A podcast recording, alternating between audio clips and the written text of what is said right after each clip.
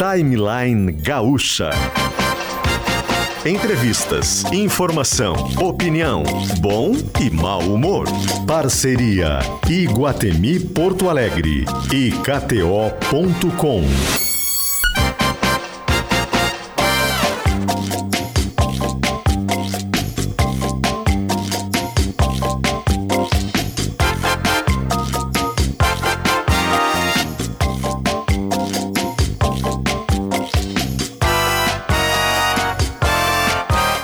Luciano Potter e Mariana Secom. Sim, está frio em Porto Alegre neste exato momento.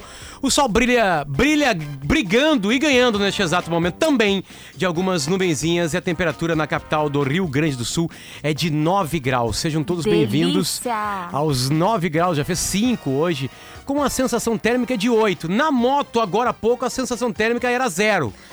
Ah, ah, toca aqui. Olha isso pedras de gelo, Mão né? gelada. Minhas mãos estão absolutamente petrificadas. Mas assim chegamos com mais um timeline, são 10 horas e 8 minutos o timeline de hoje, que é o timeline do dia 13 de junho. Dia 6, 13 de 6 de 2023, chega pro Iguatemi. Venha pro Arraiado Iguatemi, muita brincadeira, comida boa e diversão pra família toda. Também com a gente, KTO.com, onde a diversão acontece. Ontem teve diversão, ontem teve pela primeira vez o Denver Nuggets campeão da NBA, a principal liga de basquete do, do planeta Terra. O destaque das finais foi um cara que nasceu na Sérvia, o Jokic. E quem foi na KTO e brincou no Denver Nuggets foi feliz. Quem apostou em Miami Heat quase deu. Foi um jogo muito parelho, decidido nos últimos segundos ali. Enfim, parabéns aos torcedores do Denver Nuggets. Será que tem torcedores do Denver Nuggets? Tem. Aqui muito... nos ouvindo? Bom, a KTO já trouxe a informação que a NBA é o segundo esporte em que as pessoas mais apostam. Disparadamente. enfim. Disparadamente. Então, Como a KTO gosta. é muito forte no Rio Grande do Sul, tenho certeza que muitos gaúchos acompanham a NBA. Com a gente Guatemi, com a gente KTO, com a gente Clínica Alfamen, perdendo força ou indo rápido demais na hora H.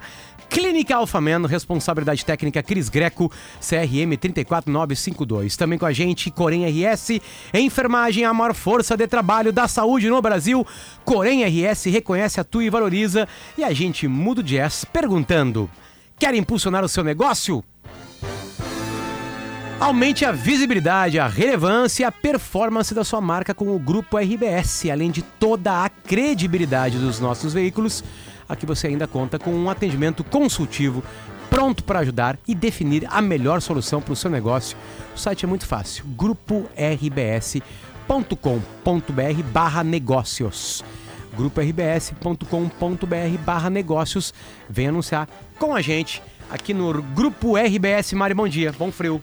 Bom dia, Potter. Bom dia aos ouvintes. Eu tô curtindo o frio. Não sei se eu já falei aqui, mas dizem que vai ser o último inverno que eu vou aproveitar. Eu sempre fui muito fã das temperaturas baixas, mas agora que eu serei mamãe em breve, me disseram que eu vou mudar de opinião, porque realmente é a época do ano que as crianças mais ficam doentes. Então é meu último inverno curtindo o frio, sem me preocupar com a minha filha. Bom, lá em casa, a mãe gosta de inverno ainda. Ainda? Ainda, Ó, ama o inverno. Então, então Amo pode ser que eu continue gostando. Vamos ver. O problema do inverno é 5 da manhã, né? Quando acorda e É. aí pede pra brincar e tu tem que sair da cama quentinha É. ou pra amamentar. É, pra lamentar Enfim, principalmente, enfim. a- ainda não me pertence esse problema, mas logo, logo. Ah, mas falando em problema, Potter, desde cedo a Rádio Gaúcha está acompanhando de perto a situação da Tenzurb. Ah, nessa madrugada, a gente teve duas situações pelo que os nossos, pelo que os ouvintes nos informaram e a própria empresa confirmou. Por conta das temperaturas baixas, houve uma rachadura nos trilhos do trem. E ainda teve também um furto de cabos. Isso fez com que a Trenzurb operasse ah, de forma ah, alterada hoje. Teve que ficar por muito tempo com uma via só dos trens operando e isso causa um enorme transtorno. As, as viagens atrasaram muito, muitos passageiros perderam horários, consultas, trabalho e o Guilherme Milman está acompanhando desde cedo a situação. Mas agora, Guilherme, tudo normalizando. Isso mesmo? Bom dia. Bom dia, Mariana. Bom dia, Potter. Olha, eu tô falando aqui da estação aeroporto, que tá, tudo bem, é uma estação com menos movimento comparado a outras, mas olha, se comparar o cenário do que eu tô vendo agora, do que eu estava vendo há um pouco mais de uma hora atrás, é totalmente diferente. Aqui na estação aeroporto tá praticamente vazia, pouquíssimas pessoas esperando o trem e quando passa o trem, passa num intervalo menor de tempo, né? as pessoas conseguem embarcar normalmente. Voltando no tempo um pouquinho, a uma hora uma hora e meia, eu estava na estação Fátima, entrando no Gaúcho Atualidade, com dezenas de pessoas uh, aglomeradas uh, em frente aos trilhos, aguardando o trem. Pessoas aflitas que se inclinavam para olhar para o horizonte para ver se o trem estava chegando e não chegava. Conversei com várias delas que disseram justamente isso, Mari está atrasado para o trabalho, tinha um lá que perdeu uma reunião, outro que estava tentando chamar transporte por aplicativo e não conseguindo, pessoas que estavam a meia hora esperando o trem, que estavam acostumadas a sair ali de onde, um, da, da, estação Fátima, em Canoas, 8h20, já era 8h50 e ainda estavam de pé aguardando pelo embarque. Bom, como tu disse, Mari, esse, esse problema ele ocorreu ainda de madrugada, foi uma fissura nos trilhos, próximo justamente à estação Fátima. Depois a, a, a Transurb confirmou que houve também um furto de cabos que agravou a situação. E com isso, então, houve esse atraso nos trens, porque daí precisou é, concentrar né, o, o fluxo dos trens em um trilho só e aí e, e houve aquele efeito cascata, atrasou em uma estação, atrasa, em todas.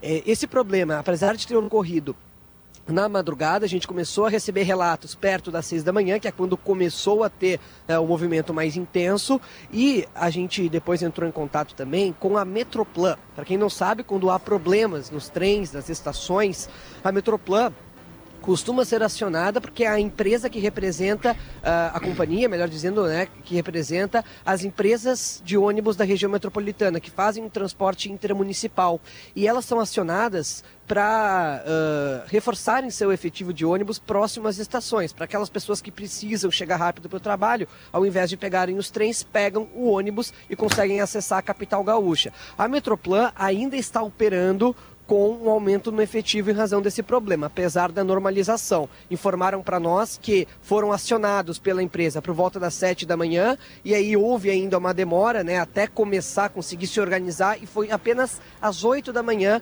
pouquinho depois, até por volta das 8 e meia, que eles começaram mesmo a colocar em prática essa operação. Então, apesar da normalização, conversei agora há pouco com a assessoria de imprensa da Metroplan, eles disseram que ainda uh, tem essa operação para auxiliar os passageiros. E, mas agora a boa notícia então é que está normalizado, até na, no momento em que houve a normalização a gente já trouxe, porque eu conversei com os trabalhadores da Transurb que estavam fazendo o reparo e eles me disseram, oh, acabou de ser concluída, deve normalizar aos poucos. E é isso que a gente vê. Nesse momento os intervalos são de 15 em 15 minutos, mas também é importante a gente ressaltar que agora já não é mais um horário considerado de pico. Então esse é um intervalo normal. Sim. Durante o horário de pico, a Transurb costuma operar com intervalos entre 5 e 7 minutos. E justamente nesse período é que eles estavam operando entre 15 e 20 minutos. Então agora o intervalo está normal, operação também. Acabou de passar um trem por aqui e, e, quando eu cheguei aqui, já faz uns 10, 15 minutos, tinha passado outro. Então, dá para se dizer que o intervalo está assim com horários normais. A boa notícia principalmente é. para quem vai voltar para casa no final da tarde, que certamente estava angustiado pensando se enfrentaria dificuldades ou não, mas agora a Transurb então solucion solucionando o problema e a volta garantida com normalidade. Fico pensando se fosse na Groenlândia, Porto Alegre.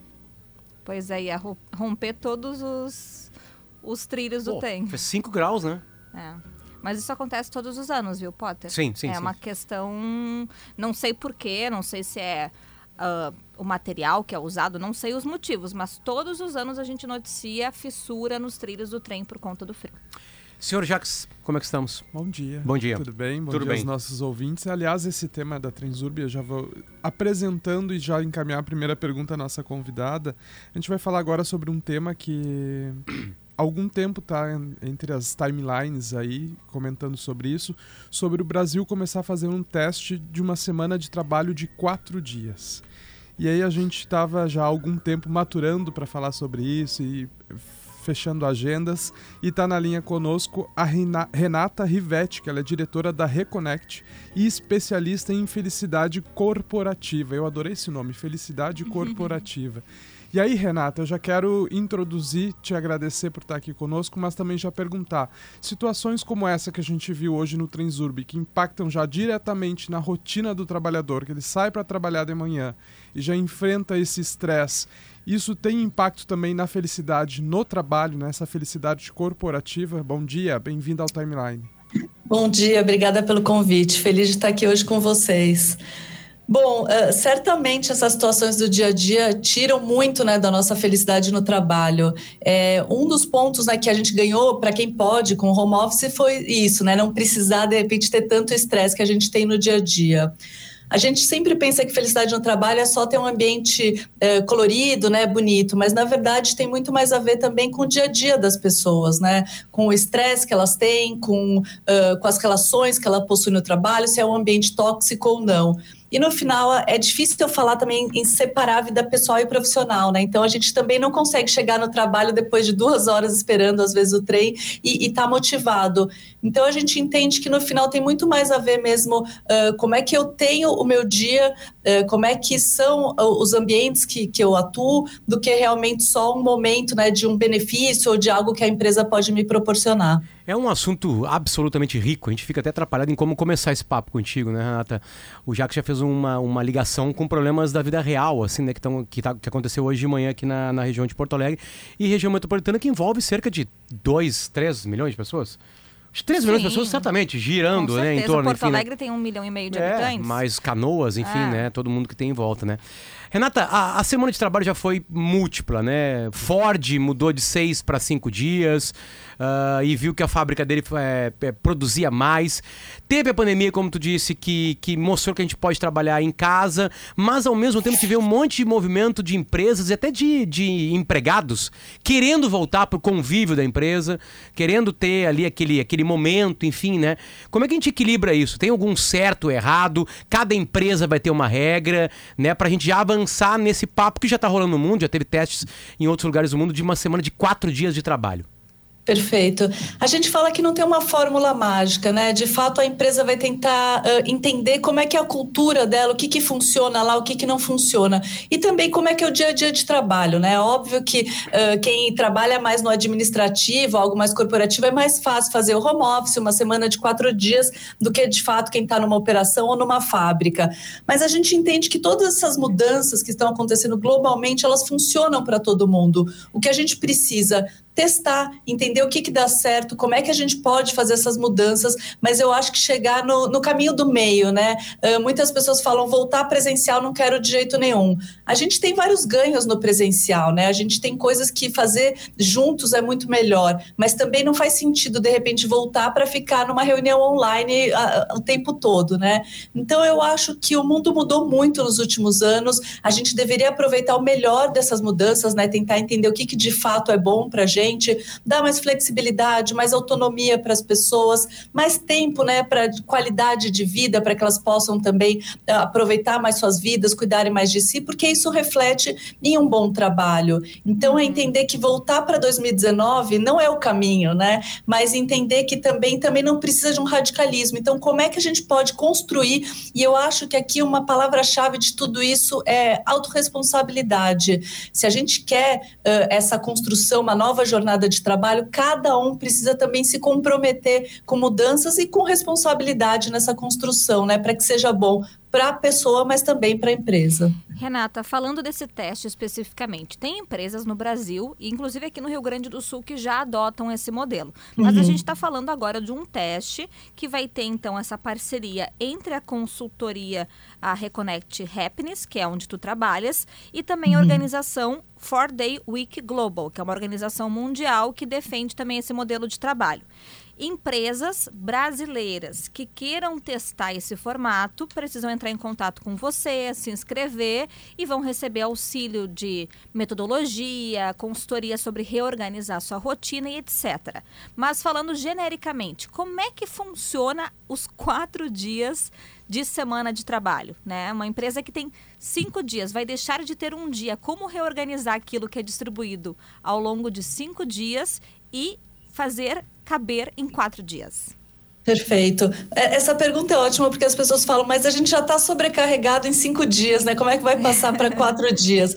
Na verdade, a gente entende hoje que a gente tem baixíssima produtividade e o Brasil tem, tem baixa produtividade também, comparando aí com outros países globais. Então, a gente percebe que no final tem vários indicadores mostrando que a gente é interrompido a cada 11 minutos, né? Então, você produz 11 minutos, alguém te interrompe, seja por uma mensagem no celular, seja alguém do teu lado, seja um barulho barulho né, no ambiente de trabalho, uh, o, o, celular, né, que é uma grande distração. Então, a gente produz muito pouco. Então, estamos sobrecarregados porque no final não, não estamos trabalhando bem. A jornada de quatro dias não é trabalhar uh, mais, mas é trabalhar melhor. Né? Então, é redesenhar, por exemplo, as regras de reunião, quantidade de reunião que a gente tem no dia, quantas pessoas participam da reunião, se tem uma pauta clara ou não, se as pessoas se prepararam para chegar naquela reunião para ter algo mais produtivo, né, mais eficiente redesenhar também uh, a forma que a gente se comunica, né? Então, às vezes a pessoa marca uma reunião ou, ou, ou perde tempo para algo que poderia ser um trabalho assíncrono e muito mais objetivo a gente precisa rever processos também, né? Outro dia eu estava numa uma empresa do mercado financeiro que falou: toda semana a gente para para fazer um, um, mesmo relatório de forma super manual. E isso já deveria ter sido automatizado, né? E esse é só um exemplo, né? São diversos exemplos de processos que poderiam ser automatizados. Uh, então, existe hoje uma baixa produtividade por um excesso de distração, por um excesso de microgerenciamento, por falha na comunicação, por processos né, que a gente não usa a tecnologia como deveria usar. Então, a ideia da jornada da, da semana de quatro dias é realmente redesenhar o trabalho, entendendo que a gente pode trabalhar melhor em quatro dias, né? E para isso, sim, a gente vai precisar de uma metodologia, a gente vai precisar de mudança de hábitos, uh, vai precisar realmente mudar é. o jeito que a gente atua. Deixa eu guardar a palavrinha reuniões, né? Quem está nos assistindo aqui viu as nossas caras no momento que foi falado sobre muitas reuniões. Um abraço. Tem aquele meme, a, a quem essa reunião, reunião, poderia ser um e-mail, né? Exatamente. Várias delas, é. com certeza. Essa reunião poderia ser um áudio, né, de 30 segundos. Enfim, vamos lá. É, Renata, uh, já aconteceram testes na Europa né? Uhum. E acho que nos Estados Unidos também.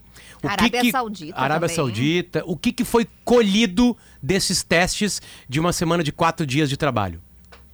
A gente teve ótimos resultados em todos os âmbitos, né? Então, a gente percebe empresas que participaram dos pilotos globais tiveram redução de turnover, né? Então, as pessoas permanecem mais tempo na empresa e não querem sair de uma, de uma empresa que tem a semana de quatro dias. Desculpa te a gente... interromper, o turnover é isso, só para Ficar na produtividade, perfeito. É, é reter talentos, né? É reter talentos. Então as pessoas preferem ficar numa empresa que tem a semana de quatro dias, né? Então isso foi um indicador super positivo para as empresas que estão, né, tentando buscar e reter os melhores talentos.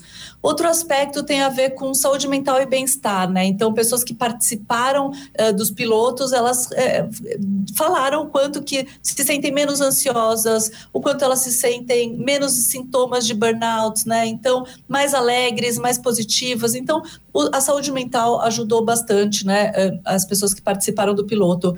E por fim, resultados financeiros também, porque no final também, né? Como é que a gente percebe se também foi bom para a empresa? Então, empresas que participaram do piloto tiveram também um aumento na receita comparando a anos anteriores, um aumento a um período anterior também, então tiverem aumento na produtividade. Quanto então, foi o gente... teste? Quanto, quantos dias, meses foi o teste? Foram seis meses, né? Seis Todos meses, os pilotos eles são seis meses. A gente faz a medição e, e a gente tem feito aí junto com a For the Week Globo, tem um acompanhamento de uma pesquisa quantitativa que a Boston College, né, uma universidade, está acompanhando, que faz uma medição na empresa antes do piloto, três meses após o piloto e seis meses, quando finaliza de fato o piloto, para que a empresa possa ter, então, mais dados pra, racionais né, para tomar a decisão de manter ou não, e não só a percepção qualitativa. O, o, que a gente vê globalmente é que mais de 90% das empresas que participaram pretendem continuar a semana de quatro dias. A felicidade é um tema que aparece muito aqui no timeline. A gente persegue esse tema e fala com as mais variadas fontes e pessoas sobre esse tema. A gente falando agora sobre essa pesquisa desses seis meses que foram realizados nessas empresas, fala sobre produtividade, tempo de produção. E, mas aí eu já queria aproveitar e te perguntar: existe também uma, uma forma de mensurar a felicidade das pessoas que trabalham nessa empresa? Existe dentro da pesquisa para comprovar que as pessoas são mais felizes ou não, deixam de sair e da se empresa. existe, quais são esses padrões é. de felicidade? Uhum. Legal. A gente uh, utiliza uma metodologia que é chamada de PERMA, que a psicologia positiva traz como uh, caminhos, aspectos para mensurar a felicidade de forma mais racional né, e menos subjetiva. Os cinco aspectos são emoções positivas, né? O quanto que eu tenho de emoção positiva, o quanto eu me sinto engajada utilizando meus dons, minhas forças, né? O quanto eu entro no flow. O terceiro aspecto são as relações, e esse é o maior preditivo da felicidade. Então, o quanto que eu tenho um grupo de apoio, né? Quando a gente fala no trabalho, é o quanto que eu tenho relações positivas, um ambiente de segurança psicológica, uma liderança humana. Uh, o quarto aspecto tem a ver com significado, o quanto que eu encontro sentido e propósito no meu dia a dia. E por fim, a realização, né? Não adianta ficar sonhando e divagando. Felicidade tem muito mais a ver com uma construção. Então, esse pilar de quanto que eu estou olhando a minha vida, vendo resultados, tendo metas, sonhos, né? Objetivos também é super importante para a felicidade. Tem ouvintes. Desculpa, Potter. Vai, vai, vai, vai, vai. Não, tem ouvintes perguntando assim. Mas isso não tem como ah, se aplicar em todos os setores, né? Ele, um ouvinte aqui que não se identificou, mas o nome dele é Rodrigo, ele fala: como é que fica uma fábrica, agricultura? Po- Posso te ajudar, Renata? Eu gostei desse assunto, fui atrás dele e descobri Sim. que o Ford fez isso. Bom, Ford inventou, né? A Ford. E ele tinha seis dias de trabalho. Ele começou a dar cinco dias de trabalho e ele fez mais carros, as pessoas ficaram mais felizes com um dia mais de descanso e ele produziu mais. Então, tipo assim, como é que essa linha de raciocínio que é ótima de pensar assim, bom, só um pouquinho, como é que vai. Como é que eu vou fabricar mais em um dia menos? Que conta é, É, essa? A gente vê aí ah, fábricas entrando também no piloto, né? E algumas acabam tomando a decisão de vamos participar da, da semana de quatro dias, e para isso ah, elas talvez tenham algum aumento de, de colaboradores, né? Trabalhando na fábrica, pra, se ela quiser manter também a- o- o- as 24 horas, por exemplo, por sete, hospitais fizeram isso, ah, hotéis. O que a gente percebe é aumentar às vezes a quantidade de, de equipe traz eh, com a semana de quatro dias que estão menos ansiosos, que tem menos falta, que tem menos rotatividade, no final tem vários outros ganhos, né? Então as pessoas acabam sim pro- produzindo mais, as pessoas acabam também se comprometendo a, a- a realizar mais e no final, às vezes, o investimento de ter mais pessoas, ele é compensado por isso, né? Por redução de faltas que a gente percebe, por distrações que, que tem aí uma perda de produtividade, ah, por turnover, né? Por rotatividade, pessoas que saem da empresa. Então, o que a gente percebe no piloto é que ah, a semana de quatro dias tem sido testada em áreas que a gente não imagina, como, por exemplo, a saúde, hospitais, e ela tem funcionado e trazido bons resultados, né? Ô, O que eu sempre falo é testem, né? Não adianta falar funciona para todo mundo. Cada empresa tem que também eh, fazer o seu piloto. Tem, tem ouvinte perguntando: haverá redução de jornada, portanto, redução no salário? Não, o modelo da, da For the Week Global é ah, manter 100% da produtividade, trabalhando 80% do tempo, mas com 100% do salário. Então, a ideia é quase que aqui um, um- arranjo, um combina, um- uma combinação que existe entre o colaborador e, e a empresa de que eu me comprometo a, durante quatro dias, ah, entregar o que eu deveria entregar em cinco, mantendo, então, o meu salário e tendo esse benefício de um dia extra, né? Então, o que a gente percebe é, isso pode ser um contrato que pode ser renovado a cada seis meses para que as pessoas não reduzam a produtividade, né, quando isso vira rotina. Então, realmente existe aqui um, um- um contrato que pode ser re- refeito para que mantenha os benefícios, esse benefício de um dia se a pessoa continuar produzindo. Renata Rivetti, ela é diretora da Reconnect Happiness, especialista em felicidade corporativa e está batendo esse papo com a gente agora aqui nessa pauta de testes que, que, que, que já começaram pelo mundo, né? De uma semana de quatro dias de trabalho. Tem, tem, tem estatística, Renata, para o quanto de trabalhadores do mundo trabalham em alguma coisa que eles amam, que eles trabalhariam até sete dias e 24 horas? né? O, qua- quanto, quanto isso pode ser realmente uma dádiva?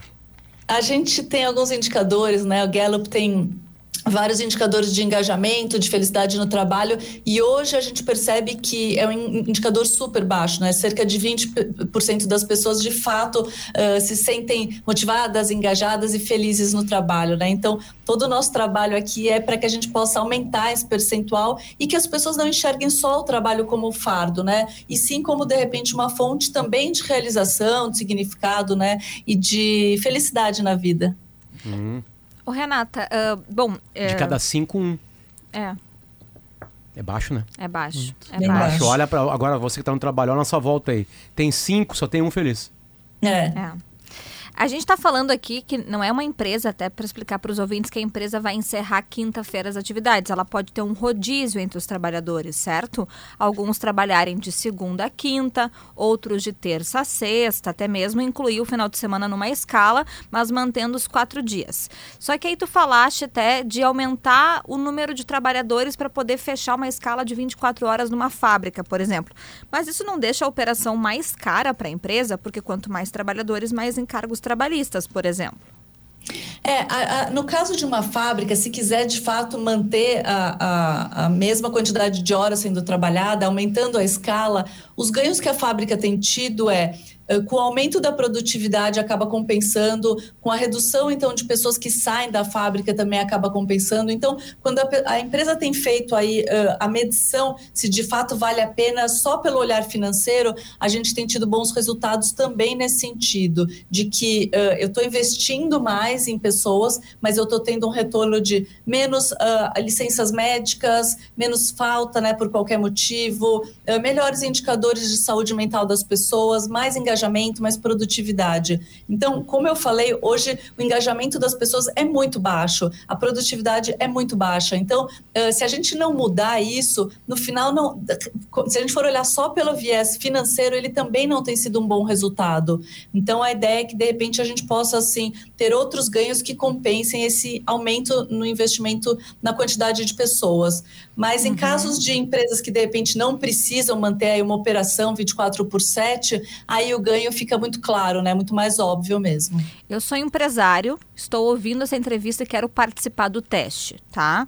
Como uhum. é que uhum. funciona? Pode ser microempresário, pode ser empresa multinacional, tem algum tamanho de empresa que vocês estão focando? Uh, tem alguma área, algum setor que vocês estão restringindo e não aceitando ou todos os tipos de empresa podem entrar em contato e participar desse teste? Eu até complemento a Mari para dizer assim, vocês prestam assistência para essas empresas, acompanham, uhum. como é que funciona?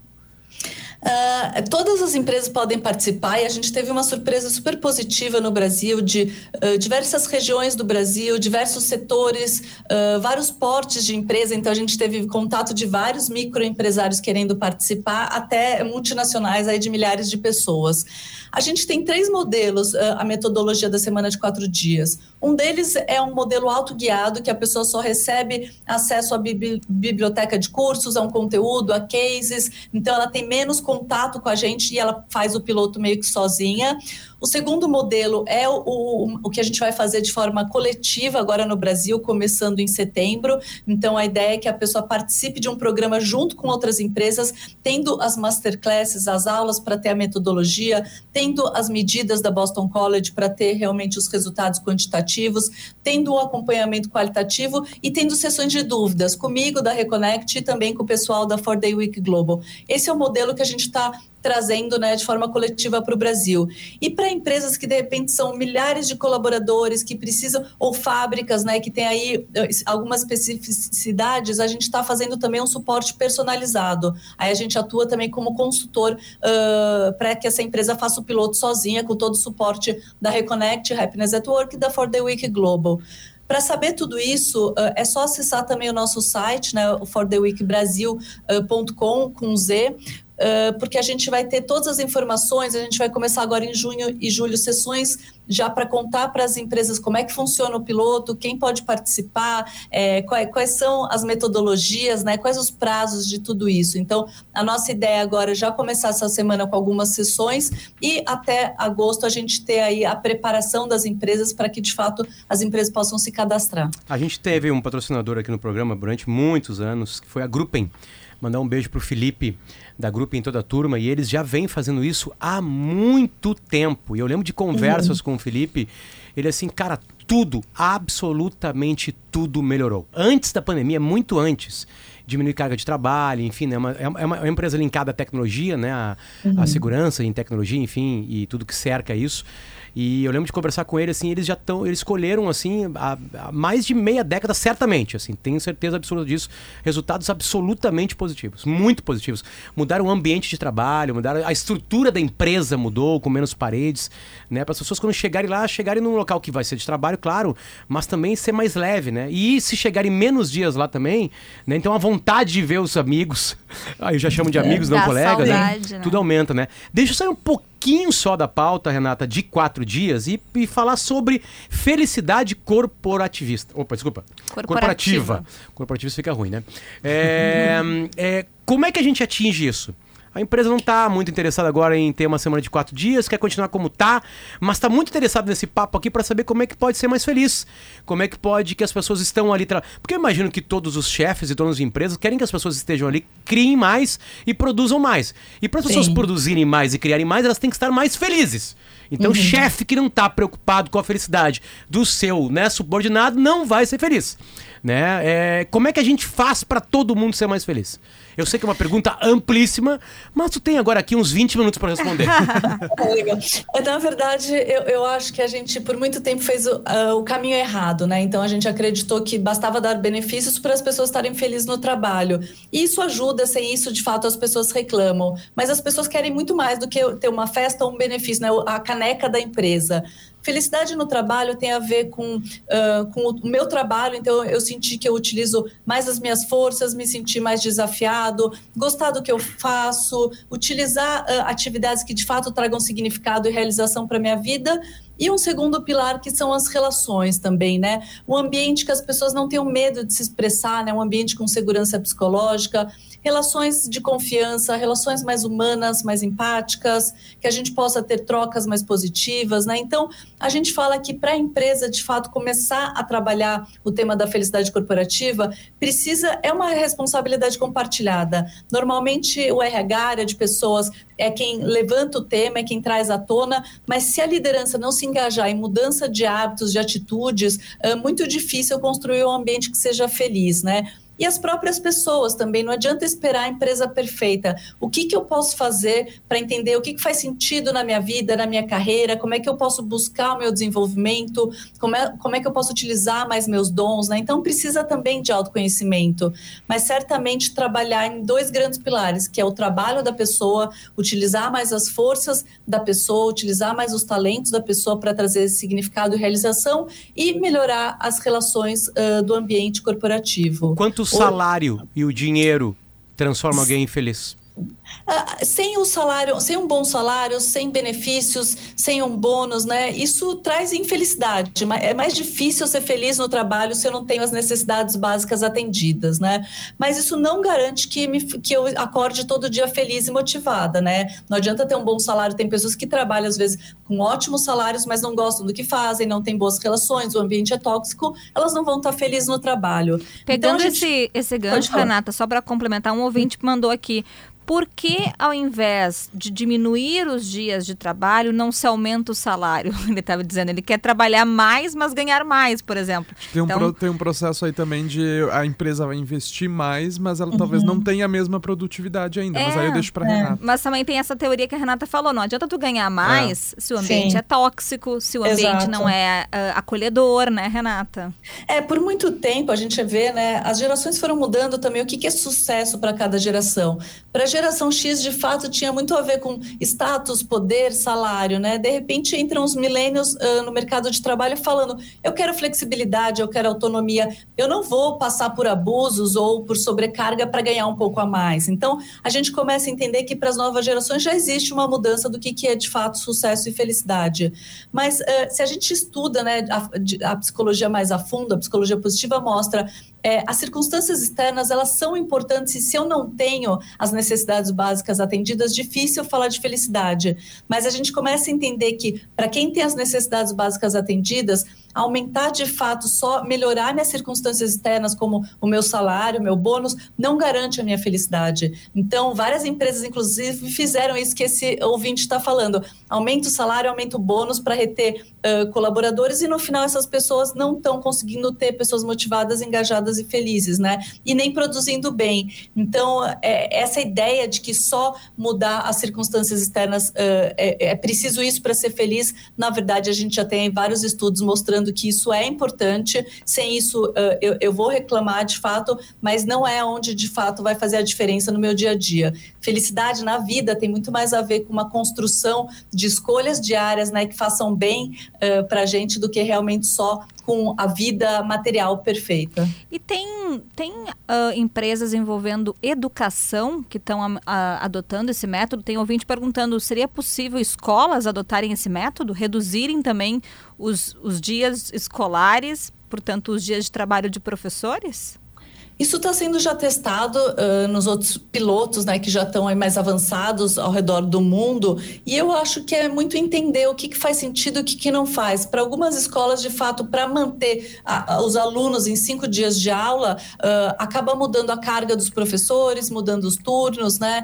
Então tem, depende se a escola quer fazer uma mudança. De fato, todo mundo só estudar quatro dias ou não, né? Eu acho que a mudança é mais lenta do que de repente todo mundo virar para uma semana de quatro dias sem atender clientes, sem atender fornecedores ou, ou sem dar aula, né? Um, no quinto dia da semana. Então, o que eu tenho visto, por exemplo, em, em empresas que precisam se manter abertas durante os cinco dias, é né, um pouco do que vocês falaram do turno, né? Então, uma, uma parte do time tira sexta-feira, outra parte tira segunda, outra parte tira quarta. E aí você mantém o atendimento ao cliente, você mantém aquilo funcionando durante os cinco dias. Ótimo.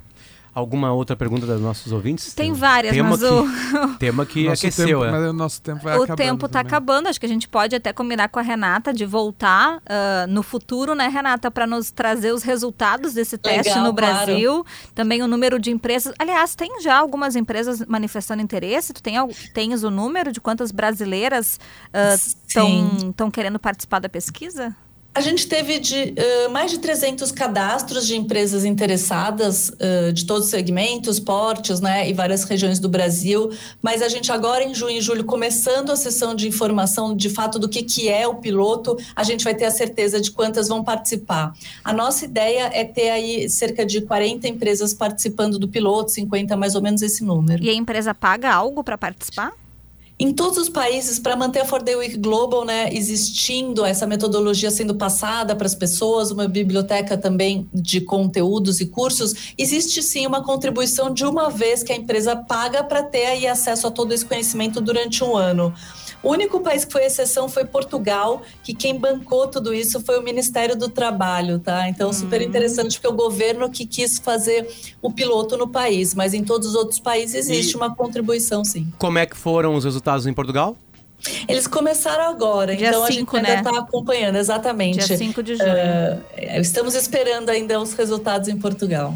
Renata, muito obrigada, viu? Tem, assim, tem ouvinte chegando agora, então eu só reforço. A, a Renata está falando de um teste que está valendo para todos os tipos de empresas e de áreas. Tem pessoas perguntando na fábrica, e na agricultura, e na farmácia, e no setor uh, público é só participar do teste que a Renata, a empresa da Renata, a Reconnect Happiness e essa entidade internacional que defende os quatro dias de trabalho vão prestar uma consultoria e ajudar a empresa a se organizar. Tem até o hospital que já está adotando esse método. Perfeito.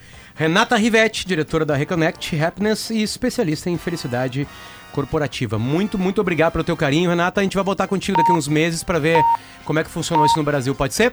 Legal, obrigada pessoal, obrigada pelo convite. Perfeito, 10 horas e 45 minutinhos. Respiramos um pouquinho e voltamos? Exato. Sim. Voltamos com KTO e com o Iguatemi, fica aí. Ah, na volta, Potter, a gente vai falar de um filme. Vamos ver se os ouvintes acertam no WhatsApp. Vamos ver. Um filme que tá completando 20 anos, 20 anos uh, Jax. 20 anos. Filme que foi filmado... 20 anos na conta matemática rápida foi 2003. 3. Filme que foi filmado em Porto Alegre. Ok. Por um diretor gaúcho bem conhecido que contou com atores globais. E tem uma cena clássica do cinema. É um sucesso. Vamos ver quem é que acerta. Eu já acertei.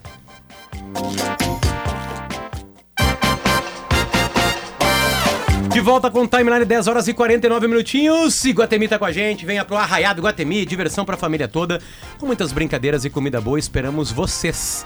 E gauchão de futsal é com a KTO. Entra em kto.com e te cadastra. KTO, a quadra é nossa. Mari, mudamos o jazz. Mudamos o jazz, eu lancei um desafio antes do intervalo, questionei os ouvintes sobre o nosso tema, avisei que falaríamos de um filme que está completando 20 anos, filme gravado em Porto Alegre, com, por um diretor gaúcho e que tinha globais no elenco.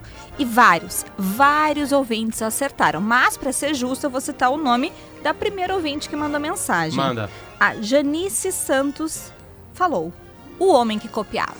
esse baita filme de Jorge Furtado, que já tá completando 20 anos, gente. 20 Rapaz, anos. Tempo voa.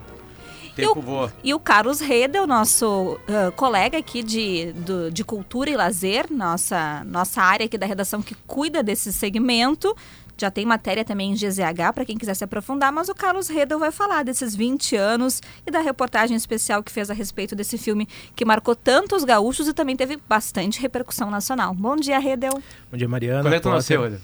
Eu nasci em, em 13. Ah, 92. 92. 13, tinha 11 anos de idade. Eu tinha 11. Ah aninhos. 11 anos. 11 aninhos de é, eu, olha eu calculando Jornalista, né? errado. Jornalista fazendo conta. 11 anos. Enfim, tu não viu o filme no cinema, né? Não vi, eu aluguei no VHS, né? O bom e velho VHS. No não- VHS? No VHS. No Rapaz, VHS. não era já é, é, Ah, é. DVD? Eu, eu tinha VHS na época, já tinha o. DVD, mas eu, eu ainda aluguei na, na locadora, na esquina da minha casa, em Alvorada, aluguei o, o Homem Copiava. Olha que momento. Dois de Alvorada que eu assisti em Alvorada no DVD, então. Viu, sabe? Tomei juntos. E aí? Lembra desse filme? Qual era o- a história do filme para quem nunca assistiu ou não se recorda, Redel? Então, o Homem que Copiava eh, conta a história do, do André, né? Que é um operador de fotocopiadora, como ele gosta de, de destacar. E ele acaba se apaixonando por uma vizinha dele, que é a Silvia, vivida pela Leandra- Leandra Leal. E ele quer conquistar ela e ele acaba né, sendo um pouco stalker ali, persegue ela um pouco. E ele precisa de dinheiro para comprar um chambre na, na loja que ela vende roupas lá. E aí, para isso, ele acaba né, copiando ali uma nota de 50 reais para conseguir essa grana para ela comprar esse chambre. E depois disso, né, acontece uma série de, de confusões aí. E esse filme foi lançado dia, exatamente no dia 13 de junho, mais de 2003, mostrando aí que a gente já está com uma idade avançada e o tempo está passando rápido, né? E o filme, como a, Mariana disse antes, ele é escrito e dirigido pelo Jorge Furtado e tem a produção da Casa de Cinema aqui de Porto Alegre, né?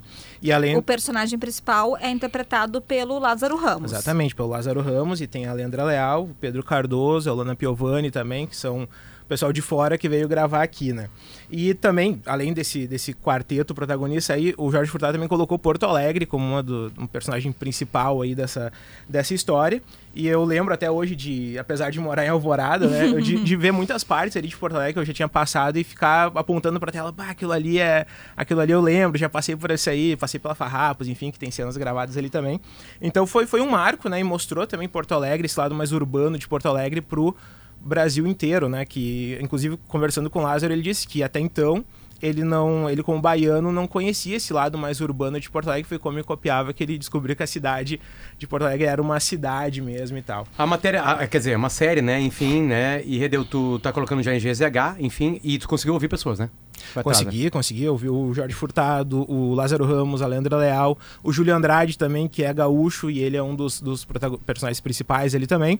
Mas o, um ponto principal aí da cidade, que é a nossa. Bom, vou deixar o Jorge Furtado falar aí o que, que ele quis enquadrar na hora de filmar aqui em Porto Alegre. A gente tá com a sonorinha do Jorge aí. Lembrei de uma frase, eu acho que na época eu pensei isso, quando o Hitchcock dizia assim, quando filmar em Paris, enquadra a Torre Eiffel. Ele dizia, tu tem que estar em Paris, tu tem que enquadrar a Torre Eiffel. Está em Nova York, tu tem que encarar, enquadrar a Estátua da Liberdade, tá, as coisas típicas do lugar.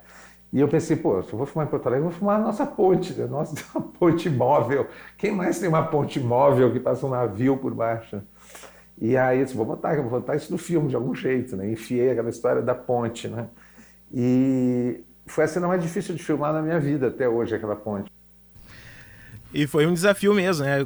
Nessa entrevista que a gente foi fazer lá com ele na casa de cinema, ele conta que foram meses de negociação com a, com a Concepa, né? Que era a concessionária responsável pela ponte ali, para conseguir fechar a ponte por uma hora para né, levantar a ponte, passar um navio e eles filmarem. Então foi, foi uma hora, ele fez um domingo do meio-dia a uma da tarde e foi uma confusão, tiveram que botar um helicóptero do lado da ponte que só tinha aquela entrada para Porto Alegre na época, né? Daí Sim, caso Recentemente a gente teve uma segunda É, ponte, até então exatamente, era o daí- único acesso mesmo. Exatamente, com um helicóptero de um lado, caso alguém tivesse uma emergência médica, passar o pessoal por cima, enfim. Rapaz. Então foi recreacionistas. E depois, quando terminaram as filmagens, uma hora ali da- naquele domingo, abriram a ponte, todo mundo parou assim. Deu Jorge conta que passava os carros dizendo: seus vagabundos, vão trabalhar. Deu Jorge diz, né? Isso tá na matéria ela também, ele contando, uma matéria especial só pra ponte, ele dizendo: o pessoal não sabe a trabalheira que deu pra fazer aquilo ali, mandando a gente trabalhar, chamando a gente de vagabundo, né? Mas. Como é que um baiano enxergou Porto Alegre? Lázaro Ramos. Então, ele ficou, ele ficou encantado com Porto Alegre, ele não conhecia a, a, a cidade até então, né? E aí, inclusive, ele tem uma, uma sonora dele da, da nossa conversa, ele contando aí o que, que, que chamou a atenção dele em Porto Alegre. Vamos ouvir. Acho que talvez para mim o lugar que mais marcou é o Brick da Redenção, que eu ia muito, eu frequentava muito, gostava muito de estar lá, de ficar perto, é... e sem falar do OCIP e do Ocidente, foram dois outros lugares que eu frequentei muito. Tanto é que até hoje, para fazer amizade com alguém que é de Porto Alegre, eu pergunto, e aí, como é que tá o OCIP, como é que tá o Ocidente? Ah, fechou. ah, como é que foi na pandemia? Enfim, são assuntos de conexão minha com, com gaúchos até hoje.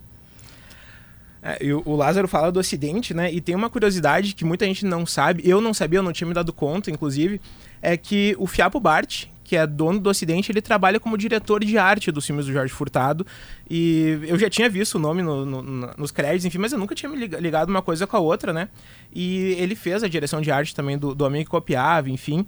E, e inclusive tem também uma, uma falhinha do, do Fiapo aí, ele, ele contando como é que ele fez pro filme funcionar até hoje, né? Pro filme ser atemporal e tudo mais. Então a gente vai, vai escutar um pouquinho o Fiapo falando e que se a gente ficasse botando na nossa realidadezinha, no nosso probleminha do passado, diminuía muito a, a força do filme. Né? Então, é isso que eu tenho, que eu, que eu procuro tirar, porque uh, tirar da, da arte, pra, porque para as pessoas em qualquer lugar se identificarem. Né? Elas não ser assim, ah, esse filme eu gosto porque eu sou de Porto Alegre e Porto Alegre está lá. Né? Eu, eu, procuro que as pessoas de qualquer lugar do mundo achem que aquela é a sua cidade, né? E que aqueles problemas e a aventura e a coisa podem estar acontecendo na casa do lado. Que loucura. Coisa boa ver essa turma. Eu fiquei curioso com as entrevistas inteiras, né? Isso aí podia ir para o ar, né? Sem cortes palavrões, tudo que tu acha. Ué, gravações, né? Enfim. Boa parte do, do material já tá em GZH, tem bastante coisa também do, do Jorge Furtado, com vídeos e tal. E também eu e, Mate, eu e o Matheus Brooks, a gente foi revisitar os pontos onde o Homem Copiava foi gravado, então a gente fez um antes e depois ali dos, das principais cenas. Tá bem legal, essa matéria entra ali por volta do meio-dia, mas já tem uma bem, bem extensa com entrevista de, de várias pessoas envolvidas no filme aí, lá em GZH. O Homem que Copiava mostrava Porto Alegre pelos olhos de Jorge Furtado há 20 anos, Carlos Redel deu uma palhinha pra gente aqui. Volte sempre, Redel. Obrigado pelo carinho. Obrigado, gente. Jackson Machado na produção, o senhor Augusto Silveira tocando a máquina de áudios e vídeos. Quem mais tá com a gente hoje? Guilherme Vivian, Rafael Manito, Raf... Luísa Zenobini Rodrigo Mendonça nas lives. Até amanhã, Mari. Beijo. Beijo. Ouça a Gaúcha a qualquer momento e em todo lugar. O programa de hoje estará disponível em gaúchazh.com e no Spotify. Timeline Gaúcha. Entrevistas, informação, opinião, bom e mau humor. Parceria Iguatemi Porto Alegre e KTO.com.